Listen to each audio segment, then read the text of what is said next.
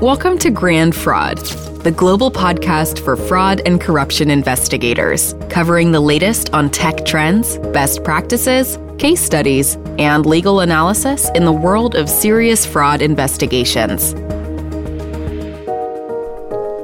Hello and welcome to the Grand Fraud Podcast. My name is Paul Milata. Our guest today is Charlie Middleton, C F A. After working for three legal offices as a tax associate, in nineteen ninety-nine he started as a tax attorney at G E. He later moved on to Caterpillar Financial, where he led the global tax team. In two thousand seven, he became the V P International Tax for Walmart and was responsible for the tax planning of the world's largest corporation by revenue and number of employees. In two thousand ten, he became Senior V P Tax at Oxbow, a Koch brothers company where he also led the global tax organization. He left that company in two thousand sixteen, becoming, in his words, an accidental whistleblower. Charlie, welcome to the Grand Fraud Podcast. Thanks, Paul. Happy to be here. Now, in February two thousand twenty-one, the O E C D called upon all states to crack down on uh, professionals who enable tax evasion. In your previous life as a tax attorney, did you belong to that group? Absolutely. That, that was my full-time job. How would you describe what you were doing? Well, the way that it generally worked is that the in-house tax departments of big companies have three major functions. One is to comply with the accounting laws, to, to do the, the tax accounting. And, and the second is to comply with the tax laws, to, to fill in the tax returns. And the third is to do the tax planning, that is to reduce the amount of tax you pay. And the, the first two jobs are essential, uh, but less less important than the third one. The leaders tend to be the planners, and the compliance work tends to be more ministerial and is, and is driven by the planning. The way that it turns into a sort of huge conspiracy to cheat the government out of income is that the tax leadership of companies reports to the C F O generally, and the C F O is is working to achieve the company's goals, you know, treasury, financing operations. And one of the easiest ways to increase the profitability of a company is through the tax line. It tends to be very easy to reduce the tax expense compared to reducing to increasing revenue.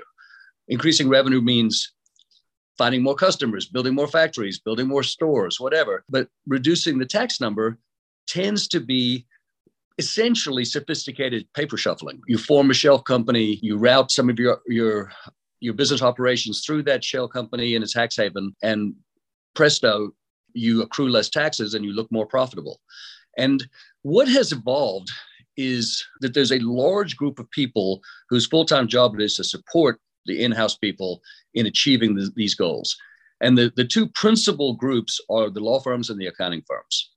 In my experience, the accounting firms are sort of winning in that the accounting firms have a better business model than the law firms, in that the accounting firms will proactively identify, quote, opportunities, and they will communicate them to the internal tax teams. And the internal tax teams will vet those ideas, and they will then pitch them to the C F O of the company. What happens is that the accounting firms will say to the in, in-house people, here's a plan, it will save X in taxes, and it will cost Y. And so the, the cost-benefit analysis is very easy to do. And they'll do this all on their dime. It's a sort of a loss leader. And then they'll recover the costs in implementing the plan. The tax teams of the global accounting firms are principally engaged in that activity. Their number one job is selling tax shelters. Now, they, they don't call them tax shelters. And, and I think that the, the people who do this for a living, including myself when I did it, didn't think of ourselves as being in the tax fraud industry. But if you step back and look at it, it's fairly obvious that that's what's happening. Now, I, I mentioned previously that the accounting firms are winning vis-a-vis the law firms. The law firms also play a very important role. They just haven't adopted this loss leader approach where they actu- actively initiate the planning. They actively sell the schemes. The, the law firms tend to be paid by the hour for what they do. They are very meaningful contributors to the global tax fraud.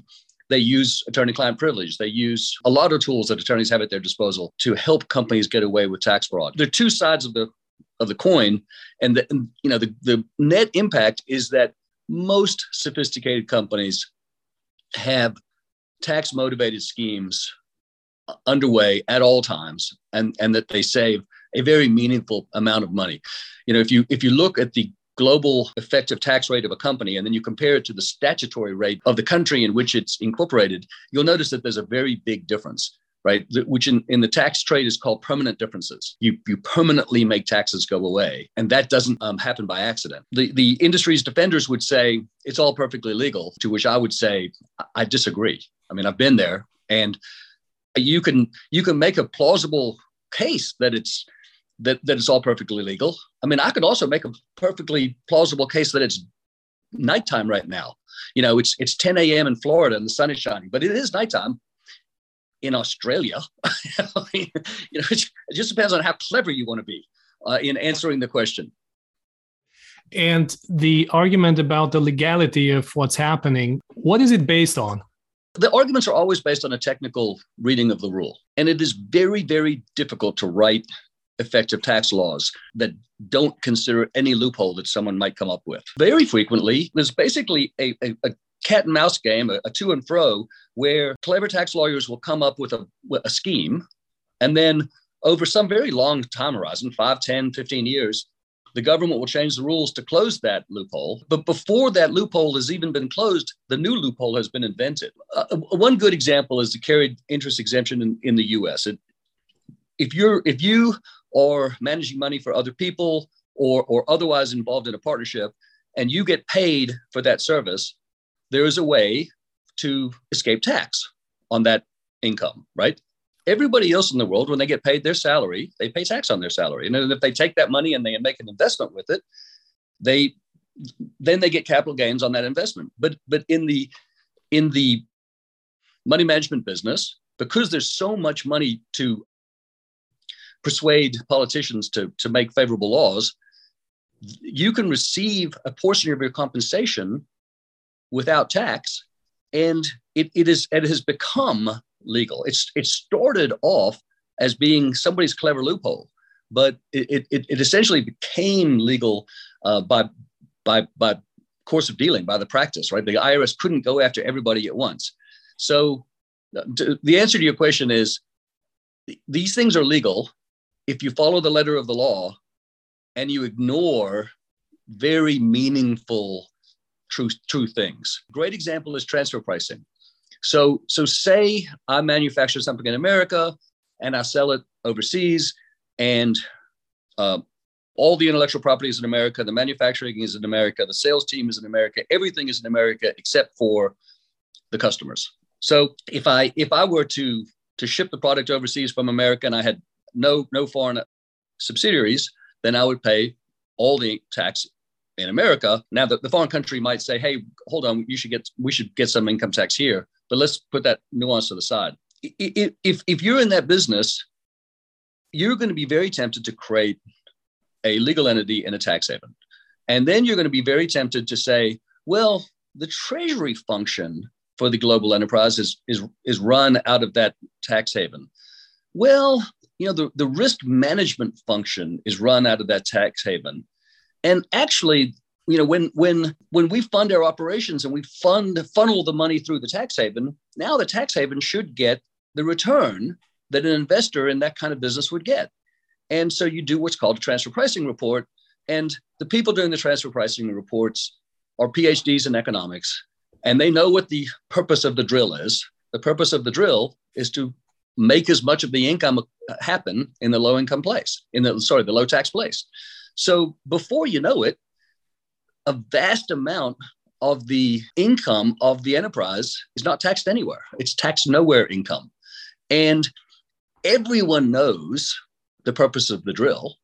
The purpose of the drill is to reduce taxes.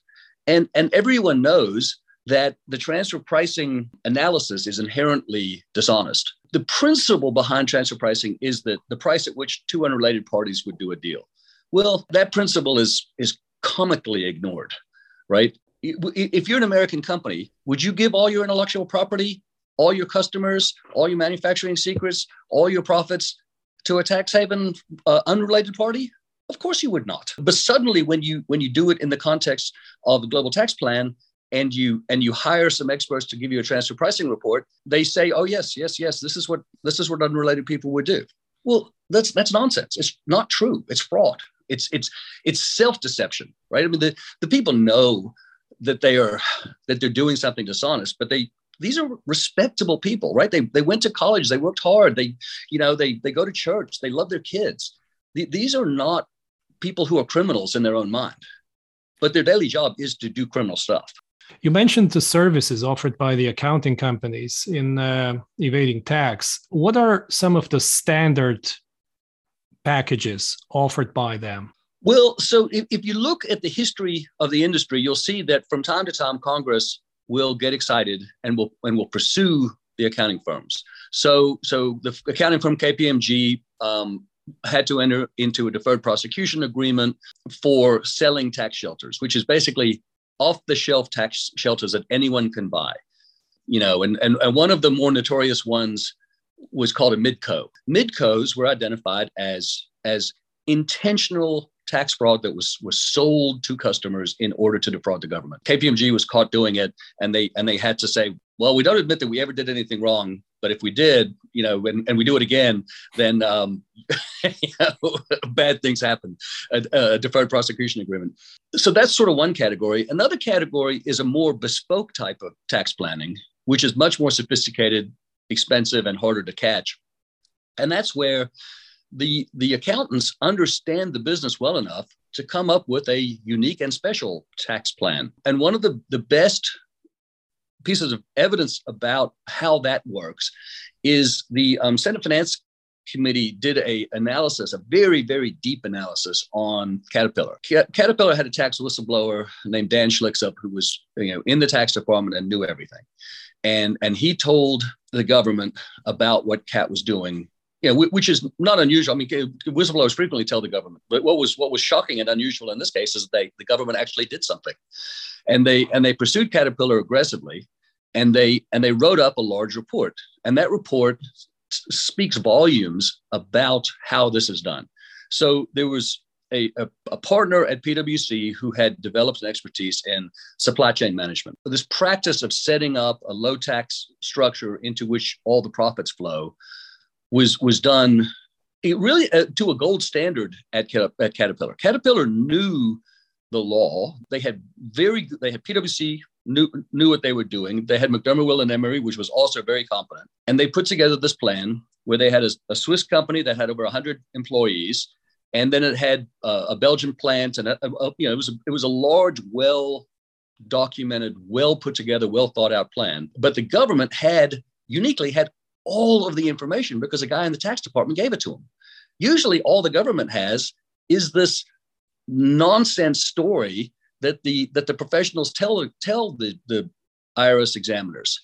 In this case, they had email. One, one email I thought was fascinating. Said, one of the PwC partners said something like, you know, well, if they find this out, we're really going to have to do some dancing, but it'll probably won't happen until well after I've retired. So, you know, have a good day.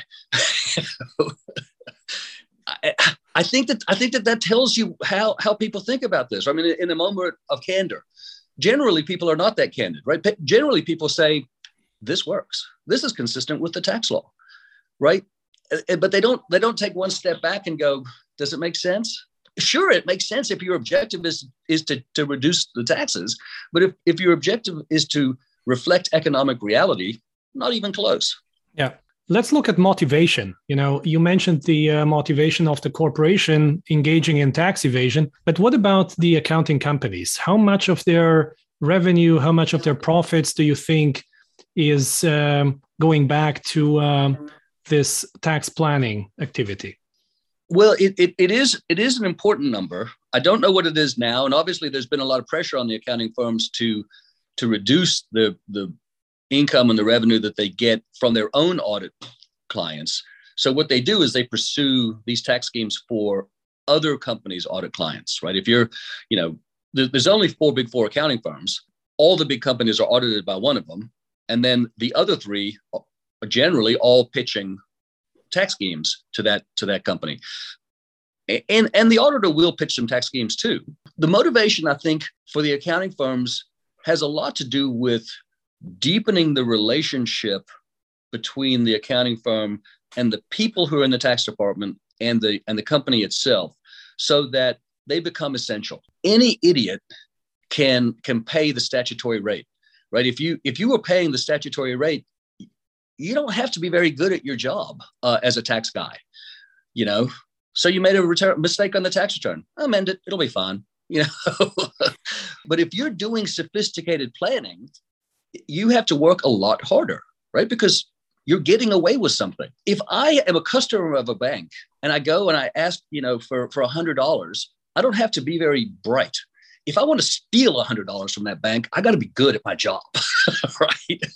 So, so the the accounting firms like it when the the firms are dependent on them, and they and they very much establish a strong relationship. When I Uh, worked as a t- senior tax guy, I had a very strong relationship with K P M G. I was personal friends with a lot of those guys.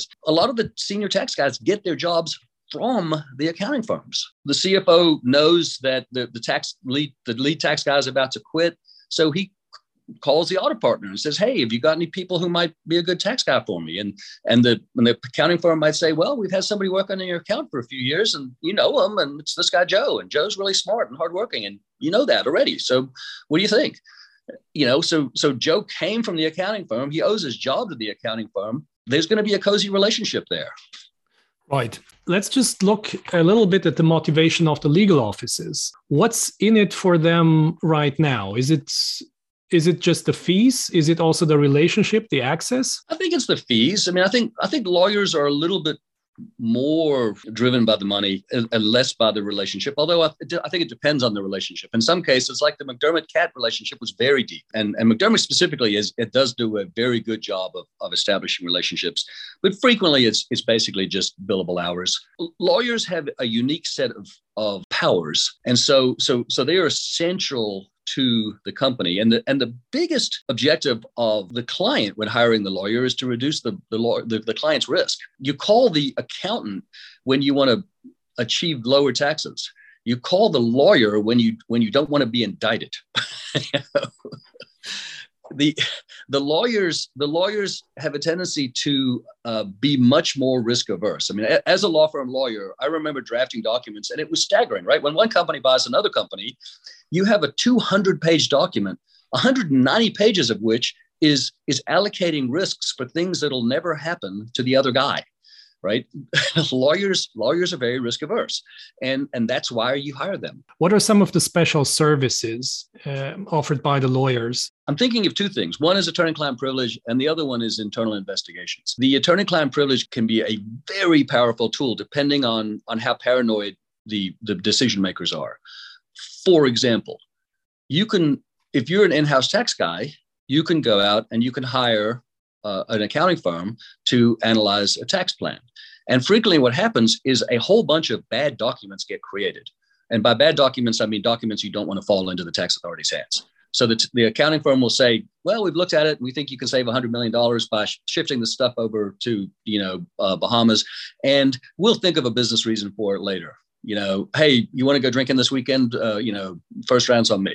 You know, it, it, and so you've got these sort of bad documents that that might fall into the wrong hands if somebody from the tax department were to give them to the tax authorities, or, or you know, if they, if they if somehow the, if the if the I R S did a good job of actually getting the relevant documents, which which they generally do not. Um, but but if you if you instead of hiring the accounting firm, you hire a law firm, and you get the law firm to hire the accounting firm, everything is privileged. Everything is covered by, "Well, we were just asking for legal advice," right? And and and the the lawyers have done an extremely good job of protecting their turf on attorney-client privilege. When when a whistleblower comes to the I R S, the very first question they ask is, "This privileged? Are you a lawyer?" You know, it, it's it's asked at the same time as, "Did you steal the information?" Violating attorney-client privilege is sort of on the same line as, as committing a crime. Obviously, it's not, but it, but the way that the I R S regards it, the, the, the power of the attorney-client privilege is very powerful in helping you get away with fraud. Obviously, that's not what the doctrine is for, but it's a great tool for achieving that. The second is the, quote, internal investigation and, and all that goes with that. The lawyers have created a very powerful niche in attacking people who would, who would, would challenge the company. There's a sort of a playbook. If there's a whistleblower, then step one, find out everything you can about that whistleblower and find something that whistleblower has done. And if they haven't done something, make it up and attack, attack, attack. And and the lawyers have that skill and that, you know, that expertise, and uh, the, the accounting firms have not. I, the, you know, obviously lawyers have a lot of other skills. Lawyers are, are analytical. They, they know how to do uh, transactions in different ways. But I think those are the two most unique skills that lawyers bring to the, hey, let's get away with tax fraud party. The players on the inside, uh, you mentioned the C F O, you mentioned the tax planner, the tax planning department. What is their motivation to do all of that? Well, it depends, but I mean, I would say bonuses is the is the biggest one. Most companies are measured, their financial performance is measured on a on a revenue or a pre-tax basis. So so the, the tax the tax benefits frequently don't directly impact the most important metrics, right? The taxes improve net income. Some some companies are measured on a net income basis. Financial companies are more likely to measure on a net income basis, but manufacturers or or retailers are more likely to be measured on a on a pre-tax basis. Saving taxes still does mean creates meaningful benefits for the company, one of which is preserving cash. Cash is, is always good. The tax line, the ability to manipulate the amount of taxes that you accrue and pay to the government, can be used to achieve financial objectives that are difficult to achieve via other methods. It's it's it's one of the sort of the arrows in the C F O's quiver. It, it goes above the C F O, really. I mean, it goes to the board. It goes to the shareholders. If if you have an enterprise that makes one hundred dollars before tax and you're in a thirty-five percent tax place, then you end up with sixty-five dollars. If you can make that tax number go down to ten percent, now you have ninety dollars. You got twenty-five dollars worth of cash to do something with. Pay bonuses, pay dividends, buy other companies, pay bribes. Yeah. Whatever it is. Yeah. Whatever it is. Now, if, if careers uh, depend so much on, on uh, these goals and bonuses as well, uh, what happens to people who don't play the game? Well, I mean, whistleblowers get harshly treated. Most people, I think, realize that failing to play the game is a bad strategy. And, and most people, I think, For, for obvious reasons, self-preservation, they love their kids, you know, they they mm-hmm. love their life, they, you know, go along with fraud. It's unusual for people to have the temerity to to put their hand up and say, hey, C F O, come on, we're cheating here. I did it. But as, as you said, I, I think of myself as being an accidental whistleblower. When I worked at a number of big companies and I saw something wrong, I had a tendency to raise my hand. And I thought of it as being part of my job. On one case, You know, uh, when I worked for G E, there was some earnings management going on. Earnings management is basically just shifting future income into a current year so you make the current year look better. The the problem with that is that, you know, it, it creates a problem in the future. And so, so G E was regarded as having poor earnings quality. That is, the earnings that they reported to the to the street were were not reflective of their business realities. You know, G E ha- would have a tendency to have its income stream just go up by measured amounts every year. It's one hundred, it's one hundred five, it's one hundred ten, it's one hundred sixteen. And that's not that's not what nature looks like. Nature is much more fits and spurts. So this earnings management that I saw, I knew that I would make myself unpopular by raising it. And for whatever reason, you know, the way I was raised, you know, arrogance, dumb, stupidity, I don't know. I raised it and it it, it didn't do my career any good, but uh, it, it didn't really do any major damage either. But try that too many times and it will destroy your career. And that's ultimately what it did with mine. When I raised issues that involved hundreds of millions of dollars, the senior leadership lost their sense of humor.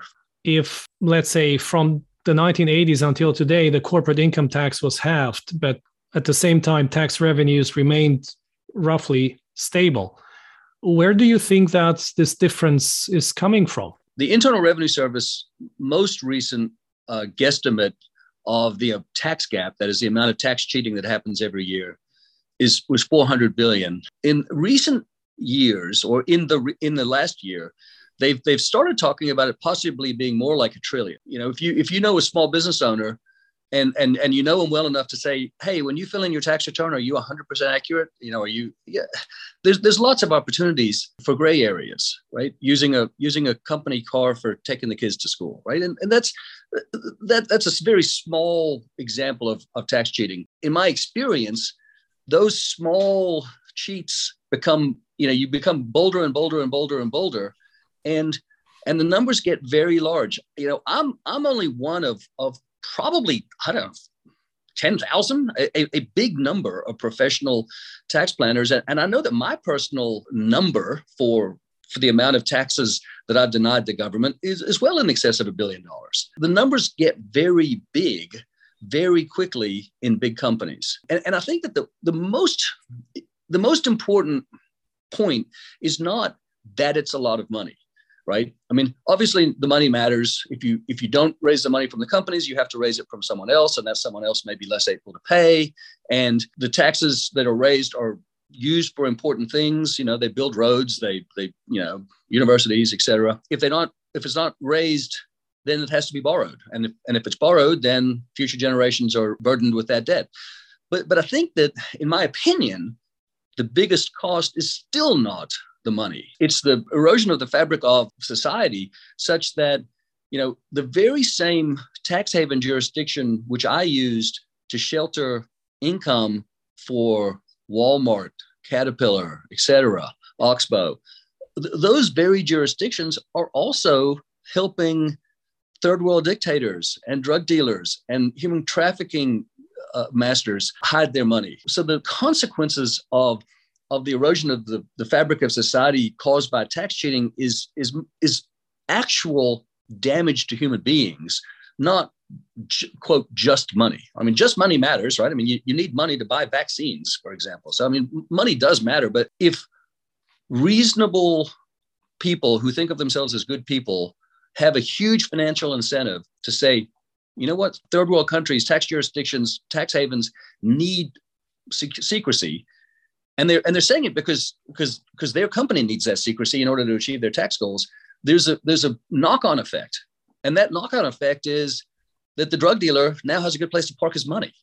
And, and you know. Now, coming towards the end of our discussion today, I'm asking, I would like to ask you the question I'm asking every one of my guests. What single decision do you think would have the greatest impact in uh, fighting fraud and corruption from your point of view? I think it's a great question, and a lot of people have a lot of good answers to that. My answer is, if honest companies and honest boards of directors could be persuaded to intentionally hire people who were fired by dishonest companies for whistleblowing, then those honest companies would send an incredibly strong message to the, the market, right? That now it's safe to put up your hand and say, hold on, we're cheating on our taxes. Currently, it is simply not safe for people inside a company to put up their hand and say, hey, I think that we're polluting the environment. I mean, look at the look at the V W case. You know, V W for many years was building a car that intentionally was polluting more than the, gov- the law allowed. Thousands of people knew it. None of them effectively put their hands up, right? And, and that's because there's an entire culture which says that if you put your hand up, you are crushed like a bug. Well, somebody should have, you know, said, hold on, we're not going to be the company that intentionally pollutes the environment. If we're going to be the pe- people who who intentionally hire the truth tellers, right? It, we're going to we're going to be a company that says it's safe to tr- tell the truth here, and that's not because we have a little sign on the board on the on the on the break room wall that says, you know, do the right thing. It's going to be because they, we put our money where our mouth is. So the most important, one of the most important com- decisions a company can make is who it hires, right? Who it hires and, and what it does with its money. If you hire people who have a track record of telling the truth, being whistleblowers, now it's safe to tell the truth. And I think that changes everything. Charlie, thank you very much for this uh, discussion today. And thank you for your insights into the tax evasion industry. Thanks, Paul. Cheers. Bye-bye. Thanks for joining us this week on the Grand Fraud Podcast. Make sure to visit our website, nemexis dot d e, and subscribe to this show so you'll never miss an episode.